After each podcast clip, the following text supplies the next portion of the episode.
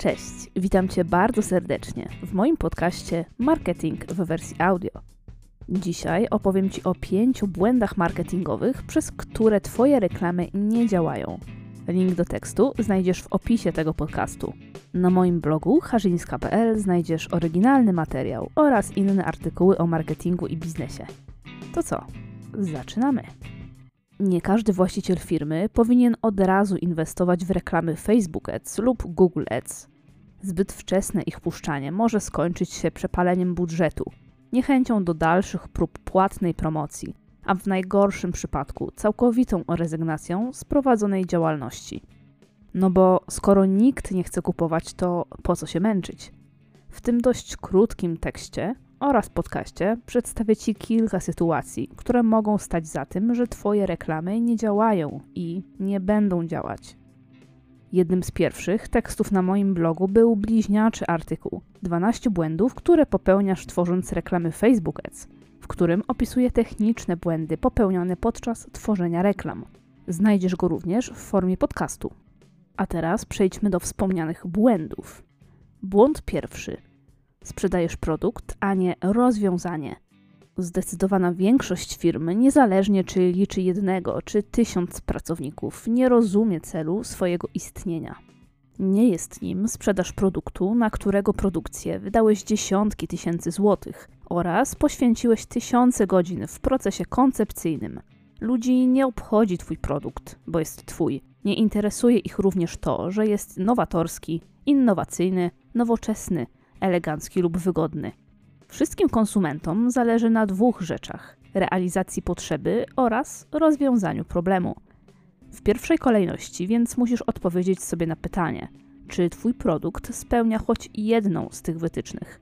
Dopiero później możesz przejść od deski kreślarskiej do finalnej produkcji. Jeden produkt może wypełnić potrzebę lub rozwiązać problem na wiele różnych sposobów. W końcu taki garnitur przyda się z zupełnie innego powodu maturzyście idącemu na studniówkę i biznesmenowi szykującemu się na ważne spotkanie. Błąd drugi. Nie komunikujesz rozwiązania w reklamach. Na szczęście większość produktów czy usług jest w stanie pomóc klientom docelowym. Jak? Do tego musisz już dojść sam. Poczuj się jak klient, który musi podjąć konkretną decyzję o zakupie. Co Ciebie by przekonało na jego miejscu? Na co zwróciłbyś uwagę? Gdy już się tego dowiesz, umieść dobre kopie w treści reklamy. Na niewiele zda się świetny opis produktu, jeżeli tekst reklamy będzie brzmiał: nowa kolekcja, kup teraz.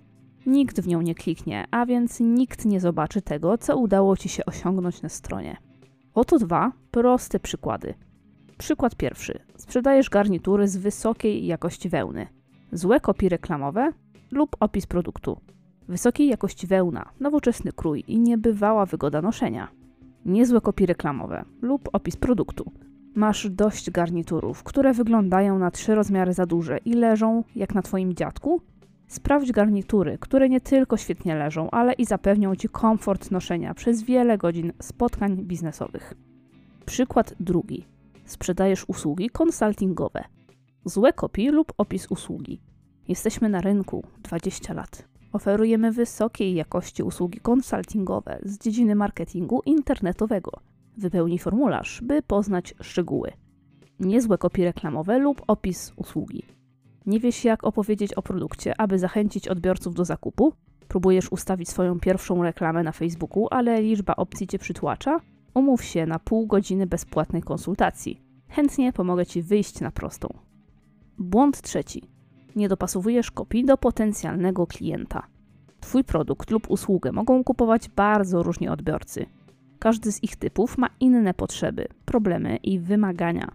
Na przykład sprzedając kurs online pomoże on zupełnie inaczej młodej matce, która chce rozwijać się pomimo urlopu macierzyńskiego, niż komuś, kto chce rzucić korporację i założyć własną firmę. Dlatego też powinieneś dopasować kopii do grupy odbiorców, jeżeli kierujesz produkt do osób z różnych branż, stanów majątkowych, stanów cywilnych czy etapów kariery zawodowej. Błąd czwarty. Nie dostosowałeś strony www do wymagań XXI wieku. Może się to wydawać niemożliwe, ale niektóre strony internetowe pod koniec 2019 roku nie mają jeszcze strony dostosowanej do urządzeń mobilnych. znaczna większość, natomiast jest źle lub w ogóle nie jest zaprojektowana pod kątem obsługi mobile. Zbyt małe lub zbyt duże batony, niewygodna ścieżka zakupowa, trudne do obsłużenia menu albo wyskakujące co 5 sekund pop-upy. Te i wiele innych problemów na stronie może spowodować, że nawet świetna reklama nie sprzeda ani jednego produktu. Spójrz w statystyki swoich kampanii. W menedżerze reklam na Facebooku oraz w panelu Google Ads możesz szybko podejrzeć, jaki procent odbiorców widział reklamę na komputerach oraz na telefonach czy tabletach. W przypadku Facebook Ads procent wyświetleń mobile wielokrotnie może zbliżyć się do 90%. Poprawiając UX swojej strony internetowej, możesz zmienić bardzo kiepsko performującą kampanię w żyłę złota. Jeżeli natomiast nie masz funduszy na zmiany, to rozważ targetowanie reklam tylko na komputery. Zanim jednak odpalisz jakąkolwiek kampanię, sprawdź dokładnie ścieżkę zakupową. Czy wszystkie elementy strony działają jak powinny? Czy pixel Facebooka oraz skrypty Google Ads działają prawidłowo? I błąd piąty. Twoje skrypty reklamowe nie działają jak powinny. Przed uruchomieniem jakiejkolwiek kampanii reklamowej powinieneś dokładnie sprawdzić, czy wszystkie skrypty śledzące uruchamiają się prawidłowo. Dlaczego jest to tak ważne? Źle skonfigurowane zdarzenia i konwersje dostarczą Facebookowi i Google niedokładne lub wręcz przekłamane dane. Oto przykłady. Nieprawidłowe naliczenie zakupów spowoduje, że dane pokażą Ci zbyt małą lub zbyt dużą liczbę zakupów z reklam. Spowoduje to błędnie naliczony ROAS i ROI, a tym samym stracisz orientację, które reklamy naprawdę działają, a które nie. Wielokrotnie naliczanie dodania do koszyka przez wpięcie konwersji na każdym etapie koszyka spowoduje, że Facebook otrzyma informacje o dużej liczbie konwersji, optymalizując według nich reklamy. W rzeczywistości jednak zdecydowana większość z nich będzie zduplikowana, co całkowicie zaburzy algorytm i wywoła błędne dopasowanie reklam do grupy odbiorców.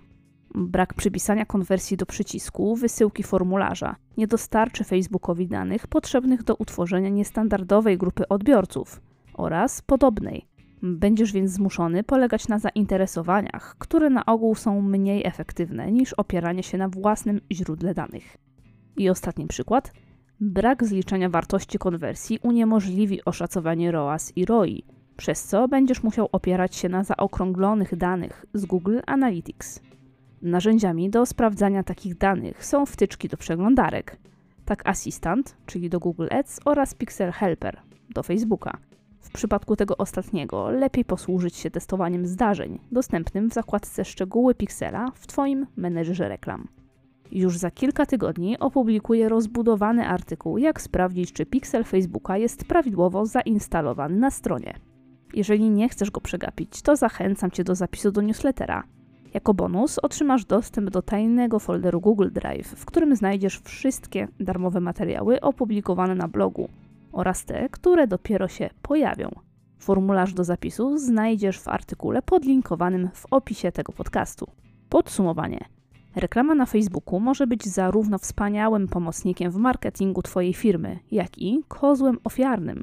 Bez bazy, którą jest zrozumienie klienta, jego potrzeb i problemów, nawet najlepiej skonstruowana kampania może zakończyć się fiaskiem. Równie ważnym czynnikiem efektywności reklam, poza analizą, co poszło nie tak, jest dbanie o UX strony, na którą przekierowujesz potencjalnych klientów.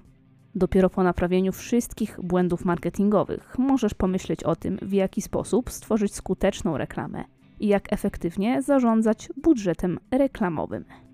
Dzięki wielkie za przesłuchanie kolejnego odcinka mojego podcastu. Sprawdź pozostałe odcinki tej serii i pamiętaj, by obserwować mnie w dowolnej aplikacji do podcastów, np. Spotify czy iTunes. Do zobaczenia w kolejnym podcaście. Cześć!